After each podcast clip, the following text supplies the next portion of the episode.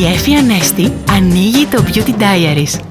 Αγαπημένοι μου φίλοι, όποιο σκηνικό και αν στείνει η τρέλη σου φαντασία δίπλα από θάλασσα, αποκτά χρώμα και μαγεία. Σε φαντάζομαι να χαλαρώνεις με φρέσκους χυμούς φρούτων, μουσική energy και βιβλία που έχουν κρυμμένα άμμο. Και μαζί με όλα αυτά, θέλεις και μια συμβουλή για τρίχες. Την έχω. Ξέπλυγνε τα μαλλιά σου αμέσως μετά την έκθεσή του στον ήλιο. Το αλάτι της θάλασσας και το χλώριο αποδυναμώνουν τις άκρες και καταστρέφουν το χρώμα. Και σου έχω και extra tip δύο φορές το μήνα να αναμειγνύεις ένα κουτάλι της σούπας ξύδι με λίγο σαμπουάν.